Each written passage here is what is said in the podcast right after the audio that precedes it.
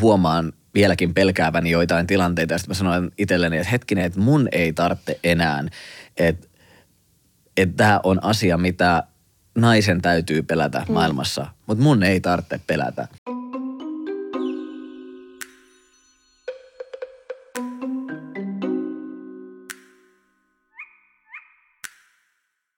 Tervetuloa tänne Linda-Maria podcastin pariin. Tänään meillä on vieraana Trasekin puheenjohtaja ja tasa-arvoasiantuntija Kasper Kivistö sekä kunniavieraana Napoleon. Tervetuloa. Napoleon, Napoleon tärkeimpänä. Kiitoksia. Tota, äh, Linda-Maria podcastin äh, tässä vaiheessa on varmaan hyvä sanoa, että Napoleon on vähän tämmöinen niin kuin hyvin vieraileva tähti, eli vierailee ja poistuu, mutta saamme nauttia hänestä aina silloin, kun hän jaksaa siinä isäntänsä sylissä olla. Joo, Ää, pienet tassot kuuluu varmaan taustalla hiljalleen, niin kyllä, niin tiedätte, että hän on tilassa kyllä koko ajan Kyllä, Napoleon ei poistu tästä huoneesta, mutta saattaa välillä kadota näkyvistä. Linda Maria podcastin toisella kaudella, niin mulla on täällä vieraita, ketkä mä tunnen jollain tavalla entuudestaan, mutta sen lisäksi, että ää, vieraat on mun tuttuja jollakin tavalla, niin ää, lisäksi mä kutsun tänne myös muulla tavalla mielenkiintoisia ihmisiä. Eli säkin oot, Kasper, yksi heistä. Ää, mä ajattelin, että haluatko sä jotenkin omin sanoin muistella tässä alkuun, että mistä me tunnetaan, missä me ollaan alun perin tutustuttu ja koska? Muistatko sä, missä me ollaan tutustuttu? No kun en muista. No okei, okay. Eli mä voin kertoa ihan millaisen storin niin, tähän kyllä, haluan, kyllä. jos joudut vaan myhäilemään mukana. me ollaan tavattu Lapinlahden niin. lähteellä, eli siellä vanhan mielisairaalan sivurakennuksella. Siellä oli, kuulostaa tosi erikoiselta, mutta siis äh, siellä oli siis juhlat, missä sä olit esiintymässä. Ja, ja se, tota, mä olin siellä sitten vierailemassa. Ja tota, ja sitten se oli vielä hauska, koska mä olin kyllä kuullut susta, tiesin, että sä oot räppäri ja, niin olin kuullut, että kannattaa mennä katsoa joskus, jos mahdollista. Ja sä olit yksi syy, minkä takia mä jaksoin vaivautua sinne koko bileisiin, oli se, että mä ajattelin, että no okei, no siellä on Mercedes esiintymässä, niin että kyllä mä nyt jaksan nousta täältä sohvalta ja mennä sinne, niin sitten meistä tuli kavereita sen jälkeen. Niin, no nyt mä muistan tämän, joo, mä, nyt mä muistan ja mä tulin vielä kysymään sulta, mä tulin sanomaan, että hei, että tota, mä oon laittanut sulle kaveripyynnön Facebookissa ja että sä et ole hyväksynyt sitä, että onko sä jotenkin vihanen mulle tai jotain tällaista. Ja sitten sä sanoit, että ei, että sulle tulee vaan niin paljon kaveripyyntöjä, että sä et ole huomannut sitä.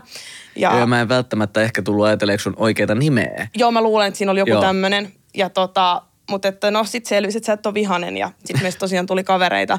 Ja sen jälkeen hän, se oli joku tämmöinen ö, vihreiden tilaisuus muistaakseni. Joo. Ja, ja tosiaan, mutta mielenkiintoista, että Lapinlahden mielisairaalan, La, Lapinlahden vanhan mielisairaalan sivurakennuksessa Kyllä. ollaan tutustuttu. No mitäs me sen jälkeen? Sitten mä oon ollut sun vaalibileissä muistaakseni ihan käymässä. Joo, todennäköisesti. Siellä, mä en muista, että siellä olisi ollut esiintyjiä varsinaisesti, mm. niin sä oot varmaan ollut siellä ihan vierailemassa. Siiri Nordin, eikö se ole ollut oliko? Okei, ne voi olla, joo. Joo, oliko se, niin sä olit niissäkin. Niin, joo, joo, siellä, koska kyllä. joo, kun mä oon ollut kolmissa vaaleissa tähän mennessä ehdolla, niin alkaa mennä sekaisin, että missä on mitkäkin juhlat. Ja, joo, mä olin joo. siellä, se oli se joku, oliko se Beef, mikä se oli se ravintola? Joo, joo, joo iso raballa kyllä. Joo, mutta et meitä yhdistää niinku tämmöinen, äh, sä oot tasa-arvoasiantuntija ja mä oon vaan tämmöinen niinku tasa-arvosta kiinnostunut henkilö. mutta siis se on oikeasti jännä, että sen jälkeen kun me tavattiin siellä Lapinlahden lähteellä, niin sen jälkeen meidän polut vaan aina risteää siellä sun täällä. Ja, ja sä oot myös ihminen, johon mä törmäilen väliin randomisti, mikä on tosi harvinaista mulle, että me ollaan törmätty ihan vaan kadullakin välillä. Joo. Ja että jotenkin tuntuu, että kohtalo puuttui peliin. Että, Kyllä, et... ja sen takia tämä onkin merkittävää, että tämä on nyt vasta ensimmäinen kerta, kun mä Napoleonin tapaan. Totta, totta. Mutta haluatko sitten kertoa seuraavaksi, että äh, mikä on meidän semmoinen tyypillisin tapa. Meillä on vähän semmoinen niin kuin ehkä erilainen tapa vaihtaa kuulumisia ää, sosiaalisessa mediassa kuin monilla muilla, niin millainen on meidän tapa kommunikoida somessa? Um, meidän tapa kommunikoida on se, että me ei kommunikoida, me ei koskaan vaihdeta kuulumisia. Mulle harvoin on mitään käsitystä, mitä sun elämään kuuluu, vaan me lähetellään eläinvideoita, josta tulee jollain tavalla toinen mieleen. Ja, ja siis se oli ehkä semmoinen mulle eläinvideot on tietyllä tavalla semmoinen language of love, että, että jos musta tuntuu, että mulla on yhteys johonkin ihmiseen ja mä jotenkin tunnen sen, niin että se tulee mulle mieleen, kun mä katson jotain videoita, niin tää on näitä mun, mulla on vähän ollut aina sosiaalista semmoista jännitystä ja ahdistusta ja semmoista, niin se on ollut mulle helpompi tapa sitten lähestyä ihmisiä ja, ja sä oot esimerkiksi ihminen olemaan varmaan yksi eniten, mitä mä lähettelen noita eläinvideoita, olet sinä. Niin no vaikuttaa, tai siis jos lähetät jollekin enemmän kuin mulle, niin, tota, niin toivottavasti jollakin tavalla hänet sitten tunnet muutenkin, koska niitä tulee sen verran tiiviiseen tahtiin. Ja kyllä mäkin niitä pyrin sulle lähettämään, mutta mä oon, joo, mä oon huomannut sen, että meidän viestiketju on semmoista, että siellä ei ole semmoista, että hei, että mitenkä sulla menee ja, ja no mitenkäs nämä työasiat ja miten oot jaksanut nyt poikkeusaikana, vaan, vaan ne on ihan, ihan vaan, että siinä on hassu orava tai pupu, joka skeittaa tai, tai äh, hassun näköinen koira, jolla on tonttulakki. Että se on, se on niinku, äh, ja kyllä me tykkäillään toistemme storeista ja kyllä, tällaisesta kyllä. ja kommentoidaan silleen siinä missä muutkin, mutta ehkä, ehkä just se, että silloin jos näkee toisen storeista, että nyt sillä on aika raskas Joo. tilanne meneillään, niin se on varmempi kohta, että sitten piristyksessä laittaa niitä äh, jotain hauskoja eläinvideoita, koska ketä ei piristäisi söpöt eläinvideot. Mm, mm. On paljon kivempaa joskus, että ei tarvitse puhua siitä asiasta, mikä painaa mieltä, Joo. vaan saa hetkeksi vaan katsella jotain kivaa. Joo, kyllä mäkin näen, että, että siinä on ehdottomasti semmoinen puoli, että mä niinku, ää, esimerkiksi mä välillä, että jos mä oon jotenkin ahdistunut, niin mä saatan ää, mun kumppanille Jannellekin sanoa, että nyt, nyt niinku että mua ahdistaa ja sitten hän on se, että miten voi auttaa ja sitten mä oon silleen, että puhutaan eläinjuttuja. että siinä on niinku semmoinen oikea niinku varmasti joku semmoinen psykologinen juttu, mikä, mikä niinku jotenkin oikeasti rauhoittaa ihan niin paljon enemmän kuin se, että puhutaan siitä just nimenomaan siitä asiasta. Joo. Että nyt ruoditaan tämä huonon olon syy, vaan ehkä niinku – et mä, mä niinku jotenkin ehkä toivon, että välillä että ne jätetään niinku terapiaan käsiteltäväksi huonon olon syy ja sitten ikään kuin se huomion siirtäminen muualle on sitten vaikka just niihin eläinjuttuihin. Joo, se on semmoinen, mitä mä ajattelisin vähän kuin semmoinen, joskus tarvitsee mainoskatkon. Että tarvitsee vaan aivot hetkeksi saada lepoa siitä asian myllertämisestä, niin se vähän lataa akkuja ja sitten jaksaa taas myllertää. Napoleon, tuu tänne näin, ei siellä ole ketään käytävässä. Vai onko? No niin. Me asutaan nykyään Rivarissa, niin hän ei ole tottunut siihen, että oven takana kuuluu ääniä. Aha, niin, niin py- Suuri vahtikoira, meidän suuri soturi, saisit valmis puolustaa meitä kaikkia, kyllä. Hienosti Napoleon. Sun hienolla neljän kilon painollasi sinä pelastat meidät. Niin, sulla on nyt tosiaan, sulla on tämmöinen henkilökohtainen äh, mielenterveysparantaja Kyllä. ja soturi Napoleon, niin kerro vähän hänestä. Uh, hän on siis Reskue Liettuasta ja mä olin tosi tosi pitkään halunnut koiraa, mutta sitten mä ajattelin tosi pitkään myös, että mä oon, mä oon lähtenyt tähän kaikkeen vaikuttamistyöhön peruskoulupohjalta, että mä oon ollut taksikuski siihen aikaan, kun mä oon uh, lähtenyt Trasekin toimintaan vapaaehtoisena ja näin. Ja, ja ilman koulutusta tosi matalapalkkaisessa työssä, niin mä en voinut ottaa eläintä, koska ne työpäivät veny niin järjettömän pitkiksi ja mä en pystynyt tavallaan lupaamaan tiettyjä standardeja, että mä pystyisin pitämään niitä vuosia. Niin sitten vasta kun mä kouluttauduin Amiksessa ja sain sellaisen työn, missä on jatkuvuus vähän vakaampia näin, niin sitten mä katsoin, että mä pystyn hommaa koiran ja sitten juuri silloin, kun mä etsin koiraa, niin Napoleonin kuvat tuli, että hän, hän etsii kotia ja kun mä näin Napoleonin, mä olin se, että hän se on. Ja sen jälkeen mä olin se, joka sen onnistui onnekkaana saamaan ja sen jälkeen me ollaan oltu aivan paita ja peppu, että, että me löydettiin sielujen yhteys aivan täysin ja hän on niin omituinen eläin. Hän on niin omituinen persona. Mä aina somessa välillä laittelenkin niitä hänen omituisia juttuja, että hän on hyvin äh, uniikki yksilö. Mä aina sanon, että hänet on, hän, hän ei ole mikään syntynyt koiraksi, vaan hänet on tehty Petrimaljassa jostain kissan, ketun, siilin ja oravan geeneistä yhdistelty, että, mutta koiraa hänessä ei varmaan ole. No mikä, mikä hänessä on sitten niin persoonallista? Kerro joku Napoleonin kommellus. Uh, asia, mihin mä oon tottunut, mutta mikä aiheuttaa aina huumoria ihmisissä, jotka kävelee Napoleonin kanssa tai näkee Napoleonin ulkona. Hän pissaa seisten etutassuillaan kuin mikäkin sirkuskoira. Että hänen on koko perä on ilmassa. Joo, ja sitten hän saattaa siis samalla kävellä käsillään, kun hän pissaa. Ja tota, ja sitten toinen on, että hän syö ruokansa kulhossa aina symmetrisesti tasan puolet. Ai Petri Maljasta. niin tota, et kun mä sanon, että hän syö puolet kulhossa olevista noposista, niin ihmiset ajattelee, että silleen syvyyssuunnassa puolet, mutta ei. Se, jakaa siis sen kulhon äh, sivuttain puoliksi ja syö toisen puolen ja jättää toisen puolen syömättä. Eli se on silleen vähän yin ja yang tyyliin, mutta viivasuorasti. Mikähän tossa ja sitten jotenkin ne tassutkin, niin siinäkin on joku semmoinen puolikkuus, joku semmoinen jännä. Joo, hänellä on niin omituisia tällaisia juttujaan. Mutta mun mielestä on hauska seurailla hänen touhujaan. Ja siis hänen tota, rotua ei ole siis tiedossa. Ei ole. Mä on pitänyt tehdä DNA-testit hänelle, mutta, mutta hän on vähän sellainen Mä luulen, että se DNA-testi saattaa mullistaa jonkun niin kuin, ihmiskunnan käsityksen kaikista, mikä voi riste, risteytyä Kyllä. minkäkin kanssa. Ja mä, mä luulen, että sieltä Petri Maljasta siellä tosiaan on varmaan kaiken maailman tyyppejä. Mä nimittäin tuossa täytyy sanoa, että ennen, ennen kun kuvaukset alkoi, niin sä näytit semmoisen tempun, että, tai Napoleon näytti semmoisen tempun, että hän antoi takajalan ikään kuin sulle. Broilerikoipi. Broilerikoipi. Ja tämä broilerikoipi on nimittäin meillä tuttu kanssa, kun meillä on Marsuja, Frida ja Frank. Niin tota, Frida, kun se tulee syliin, niin kyllä Frankki siis Marsut antaa yleensä takajalan niin kuin käteen niin kuin sormeen vasten ikään kuin, että se on vähän niin kuin semmoinen, niin kuin, mä ajattelen, että se on semmoinen rakkauden osoitus. Varmaan se on joku semmoinen Pitää kädestä kiinni. Niin, semmoinen, se on tosi kaunista, mutta Frida siis antaa sen, niin kuin, että se kunnolla heittää sen takajalan ylös. Ihan samalla lailla kuin sä äsken, miten mä näin, kun Napoleon teki. Ja tota, niin sitten silloin mulla tuli semmoinen olo, että, tää, että siinä Petri Maljassa on ollut marsua myös. Todennäköisesti. Kaikkea muuta paitsi koiraa.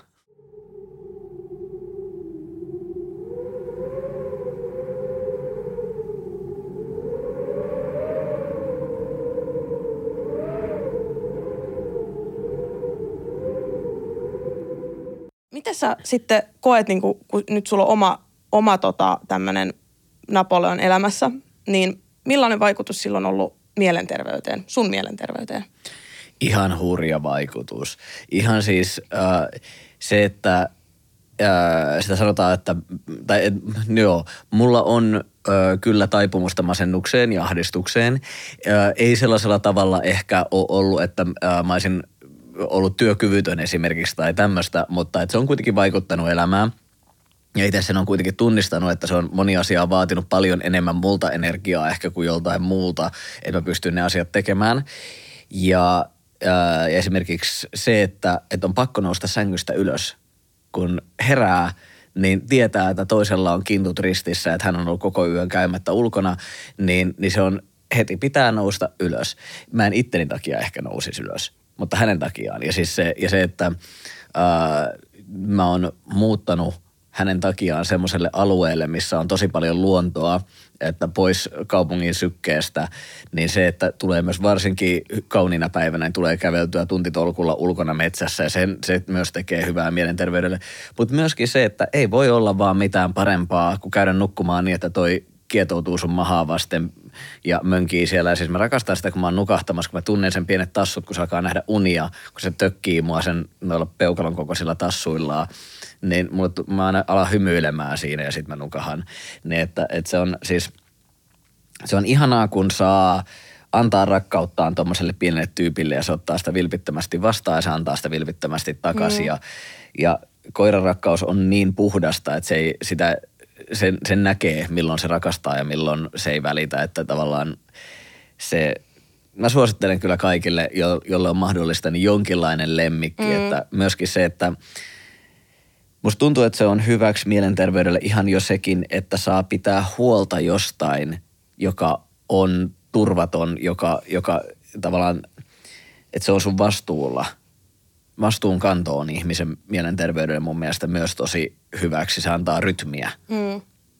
Mäkin on, kun mulla on toi ADHD, niin mä oon huomannut, että monesti saattaa olla, että tai just semmoiset arkiset asiat saattaa vaatia niin paljon enemmän ponnistusta, että saattaa olla, että ei pysty hoitamaan jotain itteensä liittyvää asiaa, mutta sitten kuitenkin mä joka päivä aamu ja ilta tarkistan, että marsuilla on niin vettä ja heinää ja ruokaa ja niin kaikki tämmöiset ja annan niille tuoreita ja sille pidän niistä huolta ja katson, että niillä on kaikki hyvin, niin se, se on niinku semmoinen, että sen pystyy aina tekemään. Mm. Ja se on niinku mun mielestä semmoinen, tai jotenkin se on niin, se on varmaan se jotenkin, kun niihin on semmoinen suhde, että ne on niin riippuvaisia Joo. ja niin semmoisia haavoittuvia ja suojattomia ja tarvitsevia, niin se jotenkin se huolenpitäminen, niin se kyllä tekee tosi paljon hyvää. Kyllä. Ja, ja se, jos se jotenkin se energia, kun ottaa syliin niin kuin sen rakkaan mm. eläimen ja sitten sen niin kuin tuntee jotenkin sen, sen rakkauden ja sen jotenkin niin kuin lämmön ja sen siitä, niin kuin, tai et, mulla on ollut joskus vaikka, ää, että on niin kuin ollut vaikea hengittää, mm. niin kuin, että on ollut ahdistusta tai jotain mm. semmoista, tai, tai vaikka rytmihäiriöitä ja sitten mä oon ottanut marsuun syliin, niin sitten se on oikeasti tasannut ihan saman tien, mm. tien sen niin kuin että et siinä on joku semmoinen tosi mielenkiintoinen vaikutus. Ja on sitä tutkittu, että lemmikkien äh, helliminen niin laskee verenpainetta ja stressilevelejä ja tälleen. Mutta se mikä on myös mielenkiintoista, että jos ihmisellä on stressihormonit korkealla, niin eläimet aistii sen. Ja jos se pitkittyy se tilanne, niin eläimilläkin alkaa tulla stressioireita ja ja ahdistusta ja se voi aiheuttaa sitä, että, että eläin muuttuu ahdistuneeksi.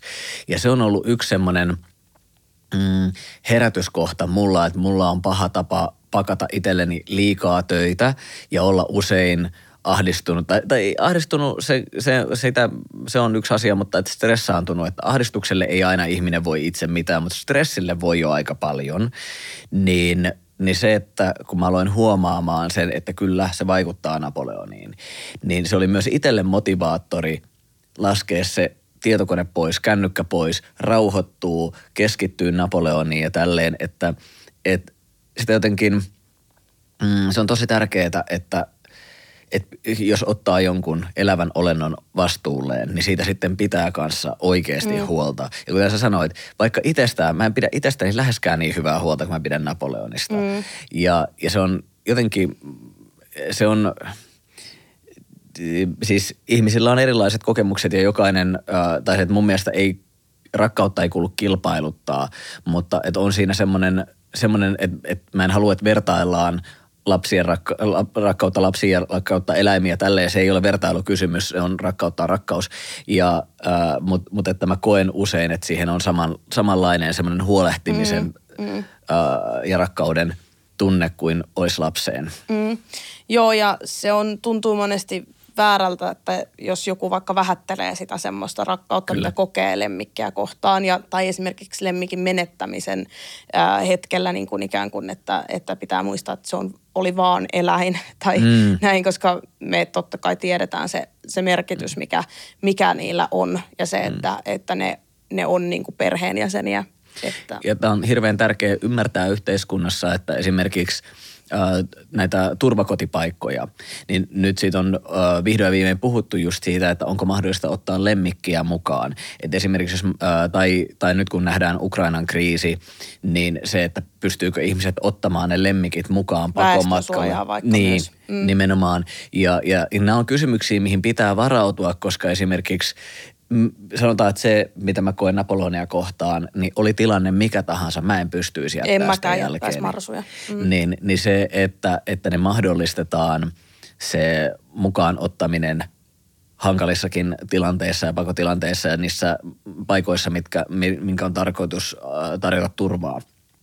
Ja, tota, ja myöskin se äh, taloudellinen mahdollisuus pitää eläimiä, eli se, että pystyykö eläinten terveydestä huolehtimaan, onko eläinlääkärin maksut sellaisia, että niistä pystytään huolehtimaan, että muuttuuko eläimet ajan saatossa lemmikkieläimet vain tavallaan varakkaiden ihmisten asiaksi vai onko se saavutettavaa myös pienituloisille, niin ne on tietenkin sellaisia tärkeitä kysymyksiä, mitä onneksi yhteiskunnassa on hiljalleen alettu heräämään siihen, että, että eläimillä on merkittävä arvo, eikä vain tota, tavallaan, että ne ei ole vaan eläimiä, ne ei mm. ole vaan koristeita kotona. Mm.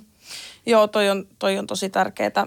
Ja no nyt kun päästiin vähän, mä just äsken ajattelin, että olisi ihanaa olla siinä semmoisessa Napoleonin tuoksuisessa kuplassa ja ettei puhuta nyt mistään ikävistä asioista, että puhutaan sittenkin vaan, vaan, vaan lemmikeistä, mutta onneksi me päästiin nyt vähän, vähän tota, tonne ikään kuin synkemmällekin puolelle, niin ää, mä, mä mietin sitä, että ää, sä oot viitannut nyt tuohon ahdistukseen ja, ja muuhun nyt ja ää, ollaan puhuttu niistä somessa piristävistä ja turvaa ja lohtua tuovista eläinvideoista, niin ää, mitkä on semmoisia asioita, mitkä sua niin kuin yleisesti ottaen, mihin sä tarvit eläinvideoita tai, tai sitä Napoleonin sylittelyä, että mikä se on se sulle eniten tai eniten ahdistusta, ahdistusta tuovia asioita tai stressiä. Niin kuin ne voi olla somessa tai ylipäätään, mitkä on niitä, missä hetkessä sä eniten kaipaat sitä eläimen rakkautta. No mulla ei ole semmoista, äh, sanotaan näin, että yksittäiset asiat ei vaikuta muuhun kauhean paljon, mutta kun se kumuloituu, kun se alkaa äh, vähän kuin lumipalloefektinä, että tulee monesta tuutista erilaista stressiä. Mä oon ihan pienestä asti ollut semmoinen maailmanmurehtija, että et miettinyt, nähnyt maailmassa vääryyksiä ja kokenut, että niille pitäisi tehdä jotain. Mä oon ollut ehkä joskus alaasteen, yläasteen vaihteesta jos, siinä vaiheessa, kun mä oon jo sanonut, että mä tuun hakemaan eduskuntaa jonain päivänä ja äh, siihen aikaan mä ehkä näin sen pääasiallisena väylänä, että miten yhteiskunnallisiin asioihin vaikutaan politiikka, eduskunta. Nykyään mä toki näen, että, että on niin paljon kansalaisvaikuttamisen mahdollisuuksia eri tavalla, että se äh, politiikka ei ole ainoa niistä –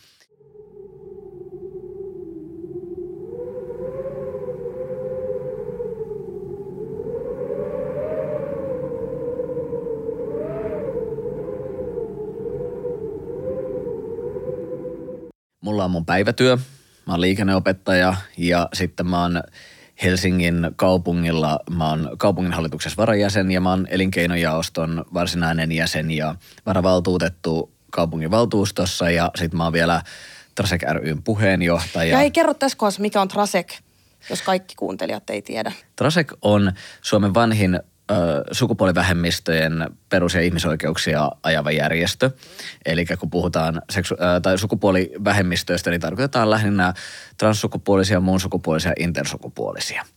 Niin mä oon kyseisen järjestön puheenjohtaja. Eli, eli on... vähän niin kuin SETA, mutta sitten keskittyen niin kuin Joo. transihmisiin. Joo, Joo, just näin. Joo. Uh, ja tota 80-luvun alkupuolelta asti ollut voimassa tai, tai toiminnassa – ja me työstetään siis tällä hetkellä erityisesti translain uudistukseen liittyviä asioita ja hoitojärjestelmiin liittyviä asioita ja neuvontaa ja tapahtumia tämmöistä.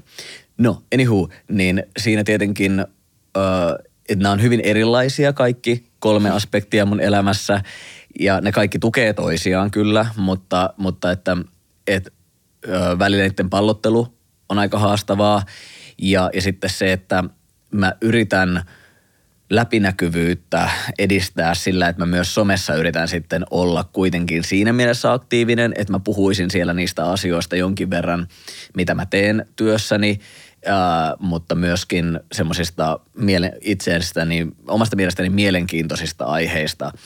Niin... No mielenkiintoiset vieraat pääs tänne, joten niin, tota, niin. kai sä oot sit siinä vähän onnistunut.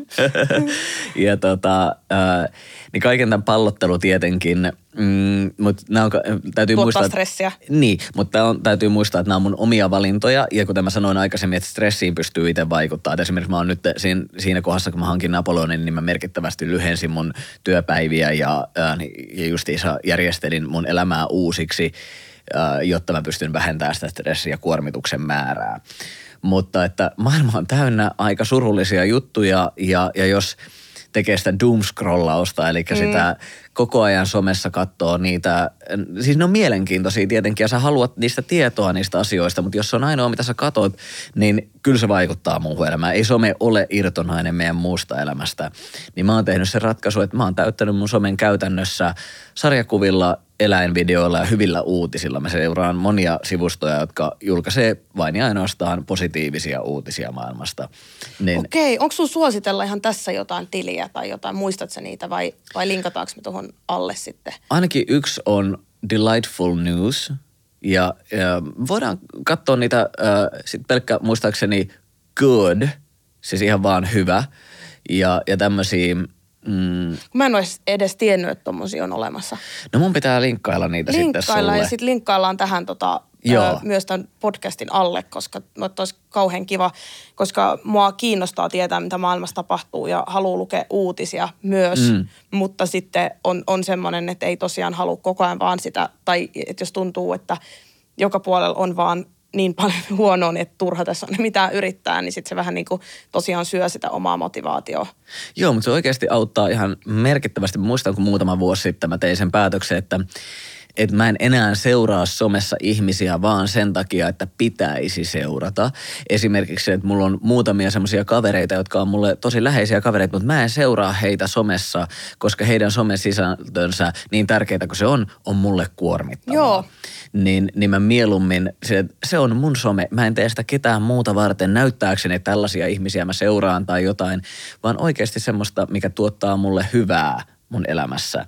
Eli jonkin verran semmoisia tilejä, mistä tulee totta kai sitä myös sitä tietoa, mikä mun täytyy tietää, vaikka se kuormittaisi mua. Mutta, mutta vastapainoksi sitten paljon sitä, mikä antaa mulle voimaa ja inspiraatiota ja näyttää mulle, että maailma edistyy kyllä ja asioita koko ajan tehdään ja – ja varsinkin kun välillä aktivismikentällä Suomessa tuntuu, että kun kukaan ei tee mitään ja kun me täällä yritetään huutaa samat kysymykset vuodesta toiseen. Telkkarissa yhä näkee ne rasistiset stereotypiat ja homofobian ja transläpät ja tämmöiset, että, että eikö tämä maailma ikinä muutu, niin se on tosi tärkeää nähdä sitä muutosta Niin kuitenkin. kyllä, kyllä. Tota, toi oli tosi mielenkiintoista, nimittäin mä oon kokenut vähän syyllisyyttä siitä, että mä oon tehnyt ihan samaa, että monia mun tuntemia ja arvostamia ää, tyyppejä on joutunut mykistämään niin kuin tarinoita tai julkaisuja ää, Instagramissa, koska mua ahdistaa se niin kuin, ikään kuin ne postaukset, mitä sieltä tulee, ja ne on monesti semmoisia asioita, mitkä mä tiedän jo, Eli ne ei ole ikään kuin semmoisia, että mua ahdistaa nyt saada jotain uutta informaatiota, vaan että kun mä tiedän ne asiat ja ne on mulla jo ikään kuin mielessä Joo. ja mä tiedän, että niille pitää tehdä jotain, niin sitten ää, mä en pysty niitä ikään kuin ottamaan vastaan. Ja... Se ei ole myöskään kohderyhmää. No Tämä niin. on tärkeää, tätä mä mietin välillä kanssa, että minkä takia mä en todellakaan seuraa paljon sivuja, mitkä puhuu transasioista, koska mä olen sukupuolen moninaisuudessa itse asiantuntija. Siellä monissa sivuissa niin tärkeitä työtä, kun ne tekee, ne, ne vähän kuin popularisoi, eli ne puhuu äh, semmoisella tavalla näistä monimutkaisistakin asioista, että et, äh, kenen tahansa on helppo ymmärtää sitä. Ja ne jaksaa käydä niitä keskusteluja ynnä muuta, niin, niin, mutta mun ei tarvitse osallistua aina niihin ja mun ei tarvitse olla katsomassa niitä aina. Ja kyllä mä itsekin yritän jaksaa käydä niitä keskusteluja mutta, mutta mä oon tehnyt myös semmoisen valinnan, että mä en reagoi yleensä päivän polttaviin aiheisiin somessa. Että mä en halua kokea somen tekemisestä stressiä. Se ei ole mun työ. Että on ihmisiä, joille se on niiden työ ja ne oikeasti siis tekee palkkaansa sillä. Ja silloin heillä on erilainen myös vähän kuin velvollisuus. Ei siinäkään silti ihan semmoinen, että kyllä silti saa rajata, mutta että heillä on eri tavalla semmoinen aktiivisuuden velvoite ja mulla ei sitä ole, koska se on mulle täysin lisäasia, mitä mä yritän tehdä äh, silleen silloin, kun se itsestä hyvältä tuntuu. Ja, ja mä oon myös tehnyt semmoisen ratkaisun, että mä en esimerkiksi somessa jaa mitään äh, transfobista vaikkapa, niin että mä saatan joskus kommentoida justiinsa esimerkiksi transfobiaan rakenteita ja tällaista, mutta mä en niitä, esimerkiksi mä en ota kuvakaappauksia mm. jostain, mitä on sanottu transfobisesti ähm, että et, tavallaan, tai että jos se ahdistaa, jos sen tekstin näkeminen ahdistaa mua, niin mä en jaa sitä mm. eteenpäin, vaan mä kerron, että, että tämmöinen, että on olemassa ahdistava teksti ja näin mä reagoin siihen. Mutta mä yritän pitää niin, että mä en reagoi nopeasti asioihin, koska se aiheuttaa myös yleensä, kun tehdään nopeasti ja paineessa asioita, niin silloin tulee ylilyöntejä. Mm. Ja ja ihminen on kuitenkin semmoinen impulsiivinen höhlä olento ja kukaan meistä ei ole sen fiksumpi tavallaan, että se vaan, että saa hetken mietintätaukoa ja miettiä, että mitä mä oikeasti haluan mm. tähän reagoida ja onko tämä välttämättä sen reaktion arvonenkaan tämä asia. Ja, ja et, kelle mä haluan tässä puhua. Mm. Haluanko mä olla vihanen sille toiselle ihmiselle ja sättiä häntä vai haluanko mä kertoa ihmisille, kuinka tämän asian voisi tehdä paremmin. Mm. Niin mä yritän siinä, ja kukaan ei ole täydellinen. Siis varmasti jos katsoo mun somea taaksepäin ta, äh, silleen tarpeeksi tarkasti, niin huomaa siellä niitä kohtia, missä mulla on palannut hihat. Mutta, mutta mä yritän aina, että silloin kun mulla palaa hihat, niin kännykkä kiinni ja ulos Joo, Napoleonin kanssa. Toi ja... olisi hirveän tärkeää, koska tota, mä oon itse nyt vähän tai mä oon tuossa jo yli vuosi sitten, mä oon lopettanut semmoisen äh, ikään kuin tietoisen someaktivismin tai semmoisen just, mikä tarkoitti mulle semmoista, että mä reago- just reagoin niihin päivän polttaviin aiheisiin. Ja mä niin kuin tulin siihen tulokseen, että mä en pysty sitä tekemään just sen takia, että mun, mun mielenterveys ei kestä. Että mä huomasin, että se rupesi vahingoittaa mua tosi paljon ja koska myös siinä niin kuin ikään kuin aktivistiskenessä on tosi paljon semmoisia ongelmallisia, haitallisia puolia, niin kuin vaikka semmoisia, että, että ei, ei loppujen lopuksi edes hirveästi viestitä just ulospäin, vaan se on enemmän vähän semmoista, niin kuin, että sisällä katsotaan sitä niin kuin ikään kuin tosi tarkan linssin läpi, että kuka tekee mitäkin ja että ei ehkä keskitytä siihen suureen kuvaan niin voimakkaasti. Ja yksi, mitä mä sun työssä ihailen tosi paljon on on se, että, tai mistä mä tykkään sun somessa ja myös niissä vähän niin kuin ää, rankemmissa aiheissa, mistä sä puhut, että jos sä vaikka puhut niin kuin, ää, transsukupuolisuudesta, niin mä, mä tykkään jotenkin tosi paljon siitä tyylistä, miten sä puhut. Sä puhut jotenkin kauhean silleen ää, maanläheisesti ja ymmärrettävästi ja jotenkin silleen, että musta tuntuu, että kuka tahansa voisi ymmärtää, että, että mistä sä puhut, että se ei ole ikään kuin suunnattu pelkästään jotenkin aktivisteille tai, tai jotenkin semmoisille, ketkä jo tietää jotakin. Mm-hmm. Ja mä voin tässä nostaa yhden esimerkin, mikä on mun mielestä ollut tosi mielenkiintoinen aihe, mistä sä oot puhunut, on ollut se, että sulla on semmoinen todella ää, ainutlaatuinen näkökulma tasa-arvoon liittyen niin kuin miesten ja naisten asemaan. Haluatko kertoa siitä ja miten sä oot käsitellyt sitä somessa? Joo, ja siis äh, nimenomaan sanotaan, että transihmisillä yleisesti ottaen on ainutlaatuinen siinä mielessä tai erikoislaatuinen näkökulma, kun sama ihminen on elänyt tämän saman pallon päällä, samoilla tiedoilla, samalla asenteella, samalla luonteella kaikki, ja sitten näkee hyvin kirkkaasti sen eron, miten äh, eri sukupuolia kohdataan tässä maailmassa – mutta ennen kuin mä menen siihen, jätetään tällainen cliffhangeri, niin, tota, niin mä haluan tuohon palata vielä tuohon, että, että miten somessa aktivismi toimii ja näin, niin, niin tota, musta tuntuu, että, että yksi ongelma on se, että et, et, kolikolla on aina kaksi puolta. Someaktivismi, niin se on upeeta, että kuka tahansa voi päästä ääneen. Ja se demokratisoi sitä, että se ei tavallaan rikkoo sitä eliittiasetelmaa, että sun mm. täytyy olla tosi pitkään ollut omistautunut politiikalle vaikka ennen kuin sä saat sun äänen kuuluviin. Että joku Twitter, niin rasittava kuin se onkin, niin siellä myös on toimittajat, että jos sä, jos sä nostat siellä jonkun aiheen täysin yksityisihmisenä, mutta pystyt sen tekemään hyvin, niin sä voit saada silloin ne toimittajat kuulemaan sen aiheen. Ja, ja et, et se, tosiaan ne väylät, se tasa-arvoistaa sitä tiedon välitystä, mutta sieltä puuttuu täysin myös semmoinen sertifikaattijärjestelmä siitä, että kuka oikeasti on asiantuntija ja kuka on trolli, kuka meluaa muuten vaan, kuka on aktivisti ja kuka haluaa huomiota vaan sillä, että – että tavallaan on oikeasti vastuunsa tuntevia ammattimaisia aktivisteja, jotka tekee sitä työtä. Ja sitten siellä välissä voi olla ihmisiä, joilla itse asiassa ei ole mitään tietoa, jotka käyttäytyy tosi toksisesti, syyttelee toisia ja varsinkin jos et ole siinä skenessä inessä, niin, vai onko se inessä skenessä, niin, tota, se, niin sun on tosi vaikea erottaa, kuka on kuka. Ja, että mm. kuka, ää, ja, ja, ja se, että somessa on tosi helppo kritisoida.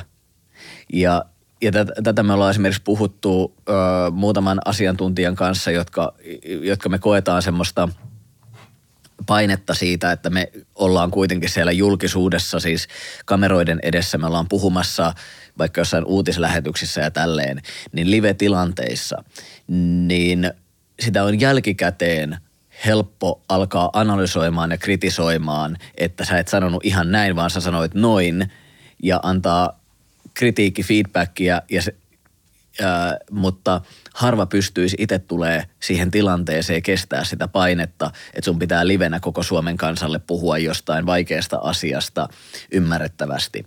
Niin mä toivoisin aina sitä armoa, että, ää, että mä väitän, että kaikki tuolla yrittää tehdä parhaansa niillä työkaluilla, mitä niillä on. Ja aina ne työkalut ei ole ihan terävimmästä päästä sille, että et, ähm, joskus siellä tulee virheitä ja se ei tarkoita, että se ihminen on tarkoittanut pahaa tai tehnyt pahaa ja, en, et, ja kritiikkiä kuuluu antaa niistä asioista, mutta ehkä se, että et joskus se kritiikki lähtee vähän lapasesta. Ja, ja se jälleen, että kun ihmiset reagoi niin nopeasti, mm että, että sitten kun sitä kritiikkiä tulee, niin esimerkiksi se sattuu mussa, mun sieluun aina, jos mulle annetaan kritiikkiä, että olisi kannattanut käyttää tätä sanaa eikä tota sanaa, mm. niin mun tulee aina se, että no keskarit pystyy, tiedätkö, että no tuu itse tekee, ja sitten mä rauhoitun silleen, että oho, mennään nyt hetkeksi taas vähän viilentymään ja sitten vastataan sille, että no itse asiassa, että kiitos, että nostit esiin, että tämä on parempi mm. sana. Että, että taas mä opin jotain uutta ja että se kritisoija ei myöskään tee sitä pahalla. Mm. Että, että joskus se kritiikin antaja saattaa kuulostaa tiukemmalta kuin hän tarkoittikaan olla. Niin se, että molemmin puolin annetaan toiselle Kyllä ja jotenkin, että molemmin puolin pystyisi ajattelemaan niin, että luultavasti niin kuin ikään kuin molemmat, jos pystyisi ajattelemaan, että ehkä se toisen tarkoitus on, on hyvä, niin. Et, niin sitten, tai että se ei ole se pahin mahdollinen, niin ää, somekin olisi paljon parempi paikka.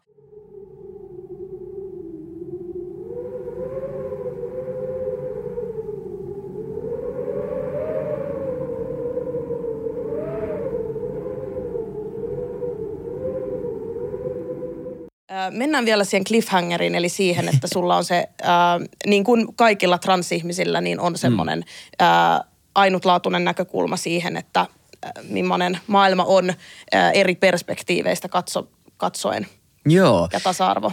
Ja, ja et toi, ää, se, että mä oon ollut tosi miesvaltaisella alalla, mä olin taksikuski ää, silleen 19-vuotiaasta eteenpäin – eli just vähän ennen kuin täytin 20, niin aloin ensimmäisen kerran ja, ja maailma on siinä matkan varrella, siis mä kävin transprosessin sen saman alan aikana, että sen jälkeen mä oon vaihtanut tosiaan alaa, mutta että siinä tosi kirkkaasti näkyy se, että mä olin sama ihminen, kuten mä tuossa aikaisemminkin viittasin, että sama ihminen, sama luonne, sama asenne, mm. samat tiedot. Ja tota, ainoa mikä muuttuu on se, toisen ihmisen mielikuva mun sukupuolesta. Ja, ja se nähtiin hyvin eri tavoilla eri vaiheissa, että et, mm, ja se muutti tosi paljon esimerkiksi mun turvallisuuden tunnetta taksin kuljettajana.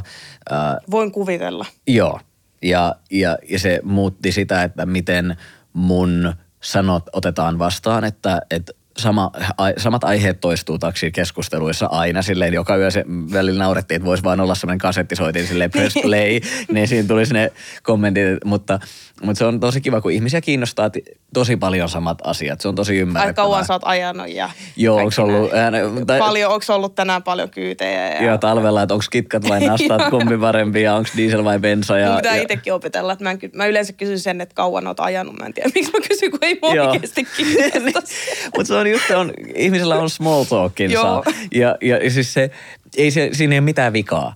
Mutta mm. siis silleen, että... Ää, et, Onhan se nyt varmaan ärsyttävää oikeasti. No en mä tiedä, mä oon taas sitä mieltä, että, että maailmaan voi suhtautua tietyllä tavalla silleen, että, että ärsyyntyy siitä, millainen maailma on, tai sitten joissain asioissa hyväksyy, että onko tässä mitään harmia. Että jos ihmiset niin, aina aloittaa... se sama kuin somessa, että kysynkö mä pahalla, niin. Ja niin kuin ikään kuin se, että tavallaan, että ei, jos niin. se mun tarkoitus ei nyt ole paha, se on vaan se, että mä haluan jotenkin sitä hiljaisuutta tai mä haluan olla kohtelias, mutta mulla ei ole mitään, en mä voi alkaa kysyä mitään henkilökohtaisia niin. kysymyksiä tavallaan. Niin. Mutta mut niin, mennään vielä siihen sukupuolinäkökulmaan. Joo, niin tota, niin se, että esimerkiksi justiinsa mun mielipide otettiin ihan eri lailla vastaan, että äh, esimerkiksi Nasta Kitka-keskustelu on hyvä esimerkki siitä, että äh, silloin kun maailma näki mut naisena, niin mun mielipide nastoista tai kitkoista ei ollut kiinnostava ihmisille. Mutta sitten kun maailma näki mut miehenä, niin se kysymys nousi yhtäkkiä koko ajan esiin, että nythän meillä on ammattilainen tässä vastaamassa asiaan. Niin se, että, että mä en ollut ammattilainen vastaamaan aikaisemmin.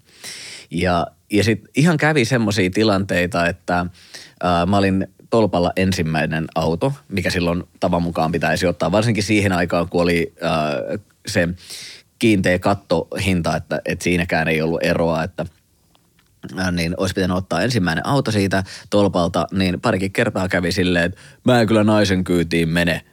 Ja sitten mentiin taaempaa taksia ja mun piti siitä siirtyä sen verran, että taaempi taksi pääsee lähtemään. Mikä oli ihan helvetin mm. nöyryyttävää. Mm.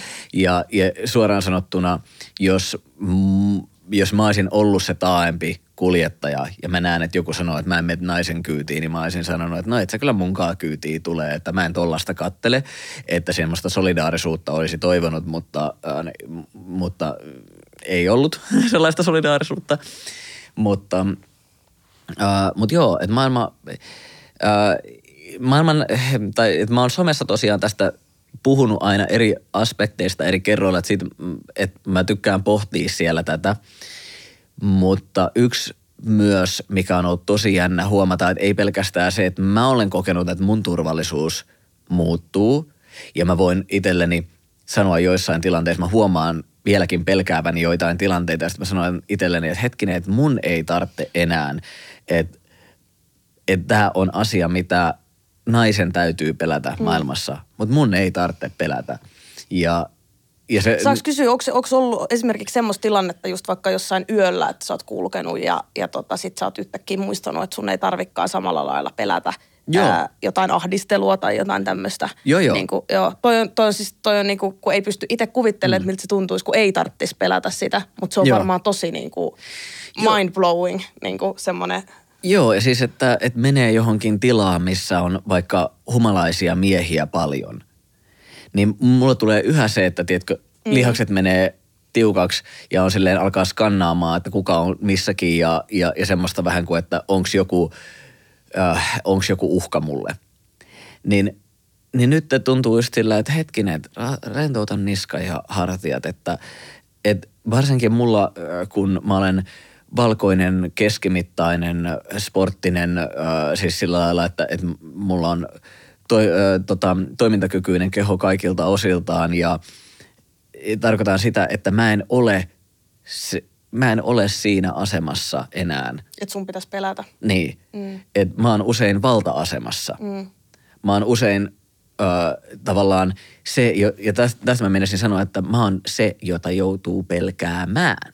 Tämä on se, mikä mulla, mulla oli tosi havahduttava, että, että mä tajusin yhtäkkiä, että kun vaikka mä miten itse pidän itseäni turvallisena ihmisenä ynnä muuta, niin muut ei sitä voi tietää musta. Muistan vieläkin sen ensimmäisen kerran, kun mä jäin bussista äh, iltamyöhillä, niin tuli pimeätä. Mä jäin bussista pois ja siinä jäi samalla pysäkillä yksi nainen.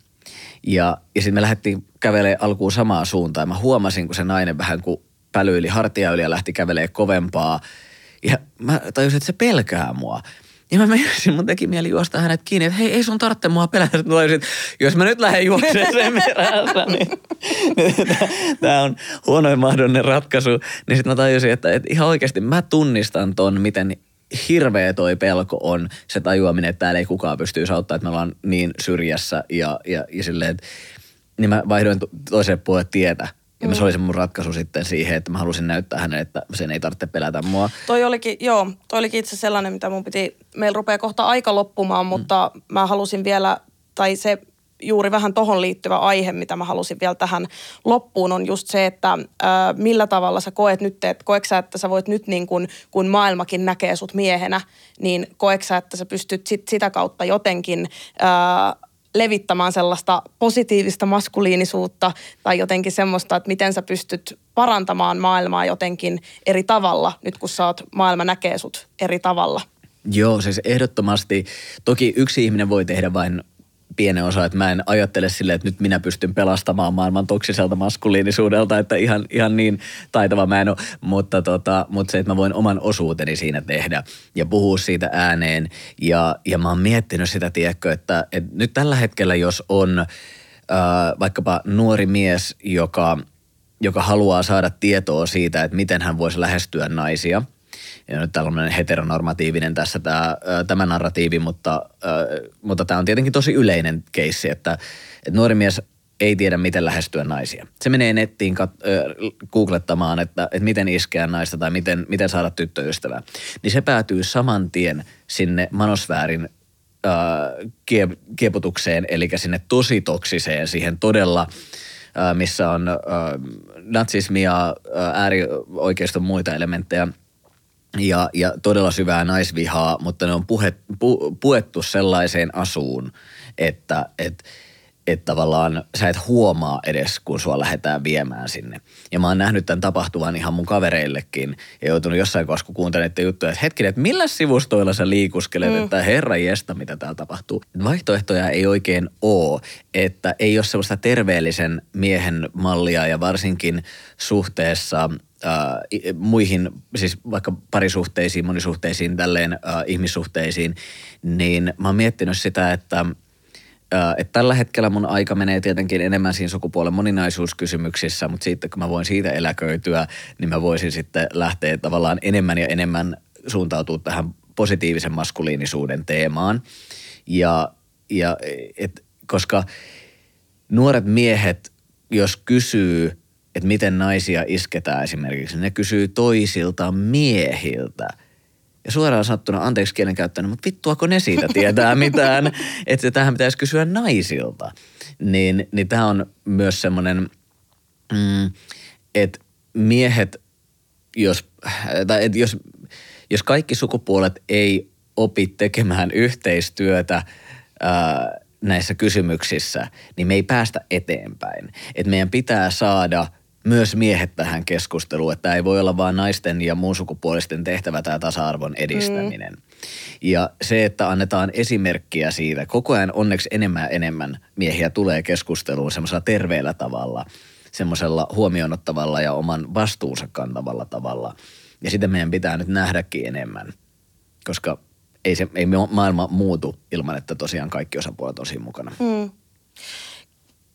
todella viisaita ajatuksia ja mä mielelläni jään odottamaan sitä. En sitä muuten, että eläköityisit sieltä Trasekista, mutta äh, si- siihen, että pääset keskittymään tämän, tähän positiivisen maskuliinisuuden äh, maailmanvalloitukseen. Kiitos erittäin paljon vierailusta Kasper Kivistö ja kiitos myös Napoleon ja tosiaan tässä kohdassa voin vielä lopuksi sanoa, että jos jossain sopimattomissa kohdassa hymyilin, niin se johtui vain Napoleonista ja hänen vaelluksestaan ympäri studiota. Tämä on, tämä on herkku niille, jotka katsoo tämän videon muodossa, kun täällä välillä taustalla näkyy silleen seinän kokoinen varjo, kun Napoleon Kyllä. menee jonkun valon Kyllä. edestä tai he, noi hän meni tuonne verhoisiin, verhoja käyttää nyt peittona itsellään ja sänkynään, että sen takia verhot heiluu, että täällä ei ole kummituksia paikalla. Vaan. Vai onko? Niin. Kiitos paljon vierailusta ja ensi kerralla taas Linda-Maria podcastissa ää, joku toinen vieras ja pysykää kuulolla ja katselkaa myös videota. Kiitos.